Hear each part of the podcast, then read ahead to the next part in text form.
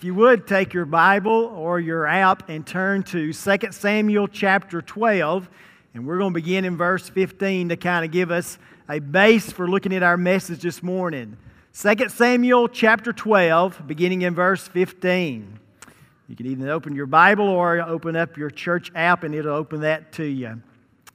Today is a very special day. I was actually kind of doing a little thinking about how special today is. It's special for one reason is it's Mother's Day, and that is always a special day. Even though my mother has gone on to be with the Lord, it is a time that I always think about what a special gift my mother was to me and uh, her impact upon my life. An impact that is still carried on today that I always make sure I wear clean underwear in case I'm ever in a wreck.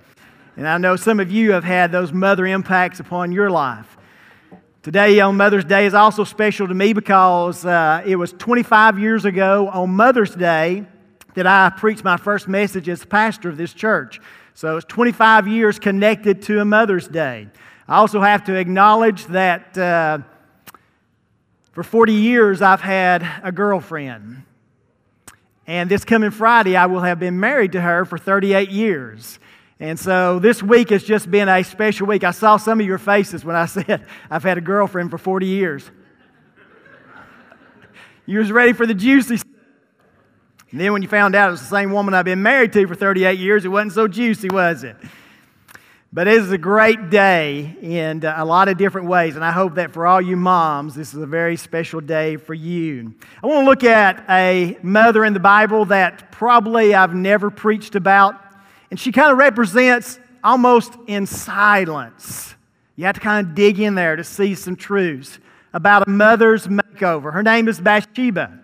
And if you think about makeover, many of your minds will think of shows like Extreme Makeover or The Biggest Loser, and it shows that have focused on taking people's lives that have uh, kind of become ashes, physically, emotionally, Maybe it's someone that they physically have just got terribly out of shape. And a lot of times, as they're dealing with that, they find out that there's a lot of emotional baggage in their life. And they find out that their life has kind of become ashes. And they lead them to make some changes in their life to take those ashes and to create something beautiful. And we look today at Bathsheba, and as we look to the scriptures, we find out in 2 Samuel chapter 11 that she was a beautiful woman. And sometimes beauty can even turn to your disadvantage. As the Bible tells us in 2 Samuel chapter 11, Bathsheba, at a time when the people of Israel were going to battle, she had gone, Bathsheba had gone out one evening to take a bath, and the Bible tells us that King David was on his rooftop and he saw her beauty and he has her summoned to him, has a sexual relationship with her, and she becomes pregnant.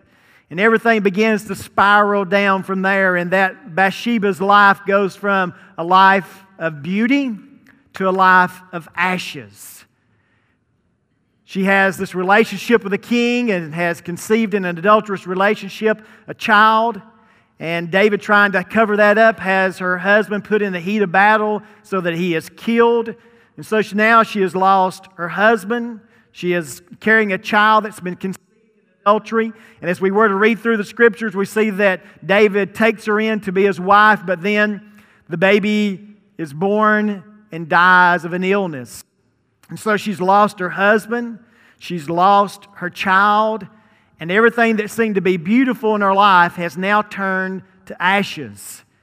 And the question is can Bathsheba go from ashes back to beauty.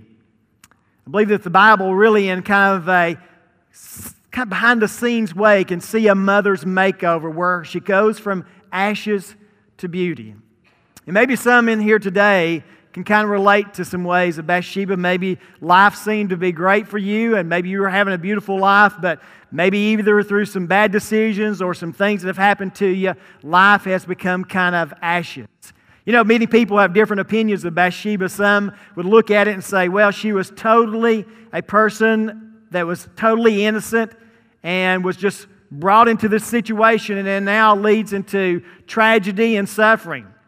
Some have looked at it, and, and, you know, we don't know all the details, but some have looked at it and said, you know, what was she doing out taking a bath where the king could see her from his rooftop? And was she setting herself up? And we don't know exactly whether this was out of total innocence on her part or whether it's something that she become careless or maybe even set up.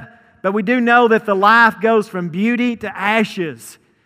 And can a life of ashes become beauty again? Can you really have a mother's makeover.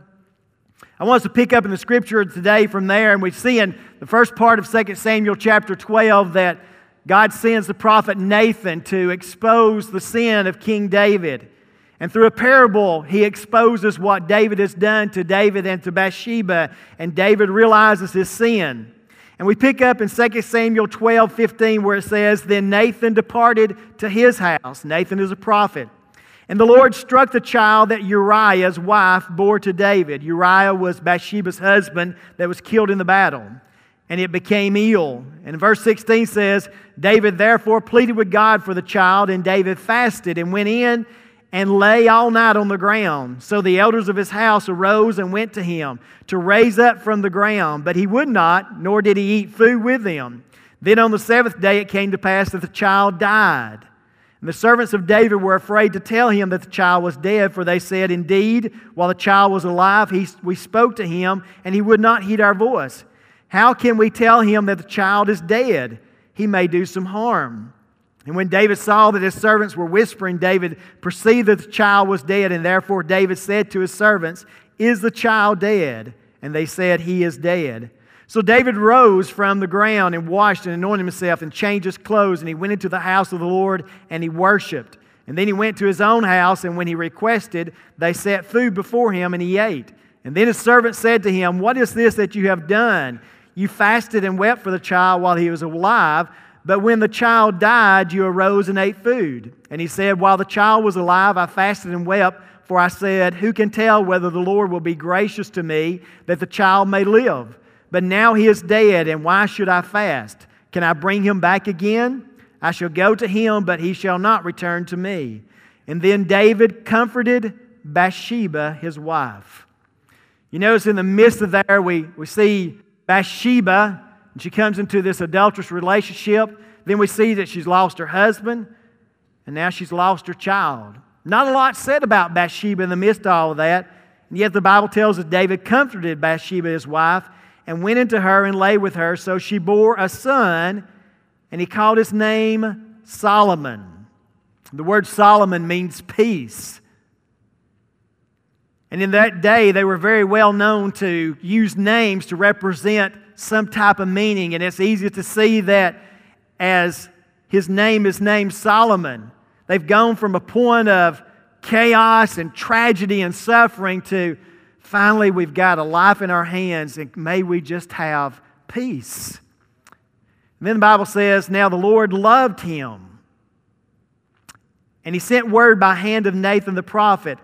So he called his name Jedediah because of the Lord. And the name Jedediah means beloved of the Lord.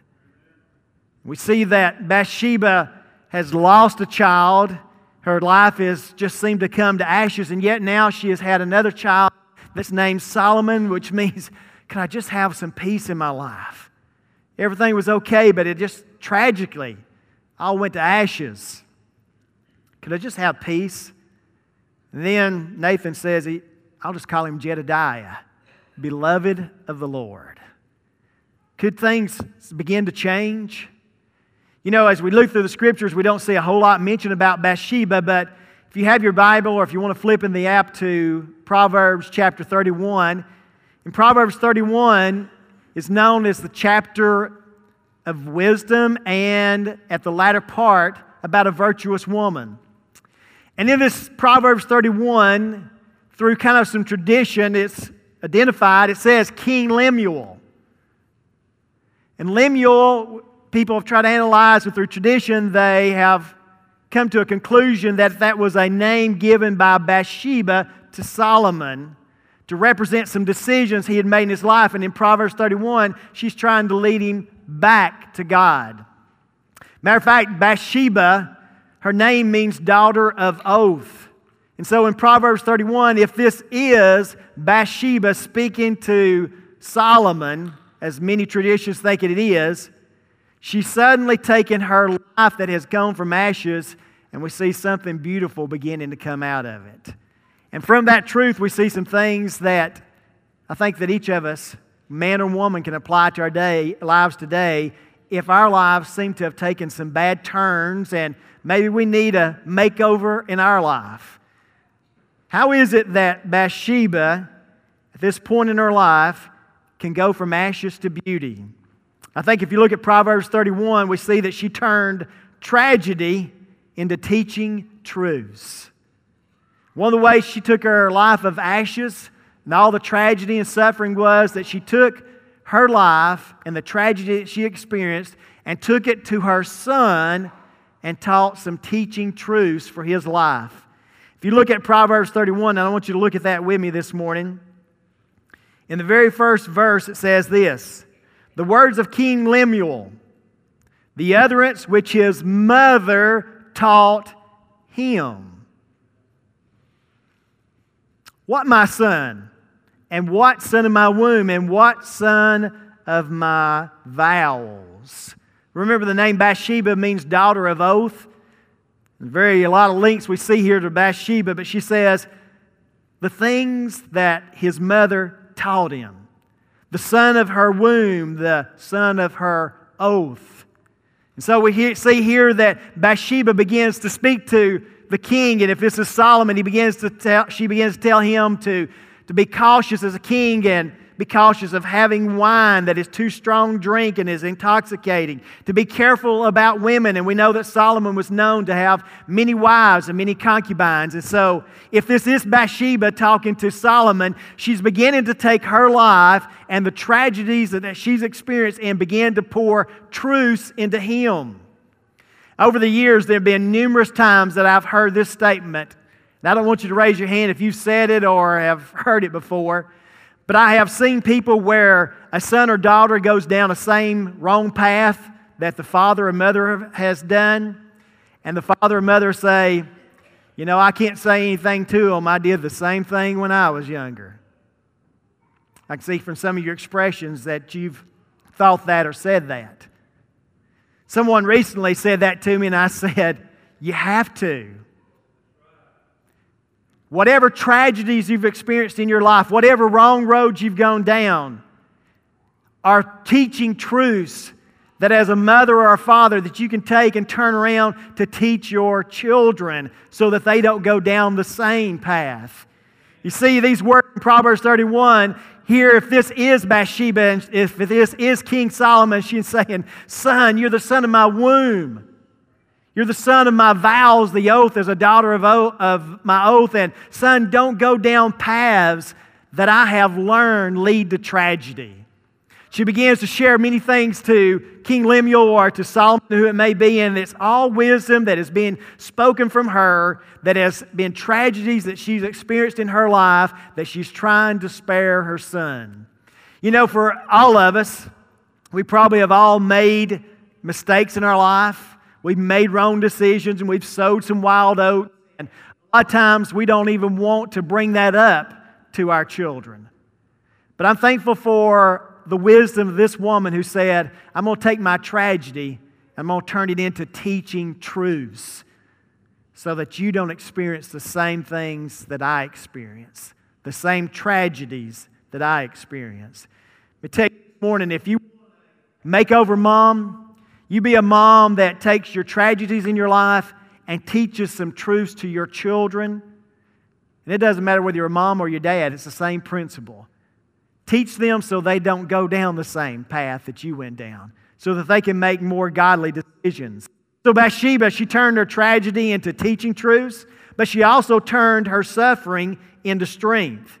In Proverbs 31 in verse 17, it says this she girds herself with strength. She's talking about a virtuous woman and strengthens her arms. If you look down to uh, verse 25, it says, Strength and honor are her clothes. She shall rejoice in time to come. If this is Bathsheba, she has taken her suffering and she's turned it into strengths. How do you take suffering and turn it into strength? What you don't do is you think about your suffering and say, Poor old me.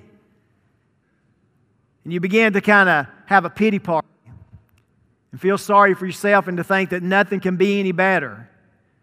But this woman who may have been Bathsheba was a woman who took her suffering, and the Bible tells us that strength and honor became her clothing. She reclothed herself, put a makeover on herself to make her life different.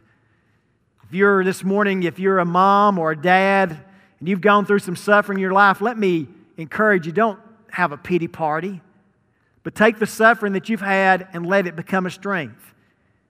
How do you take suffering and make it into a strength? Those things that you have suffered, go to God's Word and find what God has to give you strength in the midst of that, that will make you stronger when those trials come in your life again. Bathsheba was one who took her sufferings, she turned it into her strengths. She's also one who turned her weeping into wisdom. If you look at the very next verse in verse 26, it says this She opens her mouth with wisdom and on her tongue is the law of kindness. Can you imagine? You know, I, I have done many funerals over the last 25 years or so. And one thing that I've heard over and over is when a mother or a father buries their child. And I've heard them say this it just shouldn't be this way. Should be the mom or the dad going before the child. And so, if you look at Bathsheba's life and she lost her husband, and then she lost that precious child, you can imagine the tears of weeping that she had, but yet now she says, From her mouth comes wisdom, and from her tongue the law of kindness. Those things that were weeping moments now became things of wisdom for her life. You know, we can read a lot of things to give us knowledge, but a lot of times it's the school of hard knocks that really gives us wisdom, isn't it? What's the difference between knowledge and wisdom? Knowledge is knowing what to do, wisdom is knowing when to do it. Knowledge is knowing what you could say, wisdom is knowing when to say it. Wisdom is basically having knowledge that you have gained and being able to put it into action. I can imagine in this service today, there's a lot of folks here today that's got a lot of wisdom from experience that you've had in your life. And the writer of Proverbs tells us that a woman who is a virtuous woman is one who has wisdom that comes from her mouth and kindness that comes from her tongue. Bathsheba took her weeping and turned it into wisdom. But in the last part of this proverb, I see that she turned her pain into praise. She had a lot of pain that was going deep down inside of her. Now let's take Bathsheba if, if she was totally innocent of any wrongdoing in the midst of all this and just was drawn into this situation. She's been drawn into an adulterous relationship. She's lost her husband. She's lost her child. Some know what have happened and now she's experienced shame. There's a lot of pain in her life. And you know, a lot of times pain comes not from just the actions but the kind of the thoughts that people have of us. You know, I told you that Bathsheba means daughter of oath, of an oath. What was she a daughter of an oath of? If you look back to her father, his name was Eliam, which meant the nation of God. And we can look at her grandfather's name, and a lot of people link to Bathsheba, and it all has a godly heritage. And now in her life, everything that has been poured into her life that would bring about godly expectation and results has now turned out to be totally the opposite. She may have become a queen, but in a lot of people's lives, eyes, she was just an old hussy who took her beauty and it turned out to be a mess. Her reputation was messed up. And so there was a lot of pain. But I want you to look at verse 30 in this Proverbs.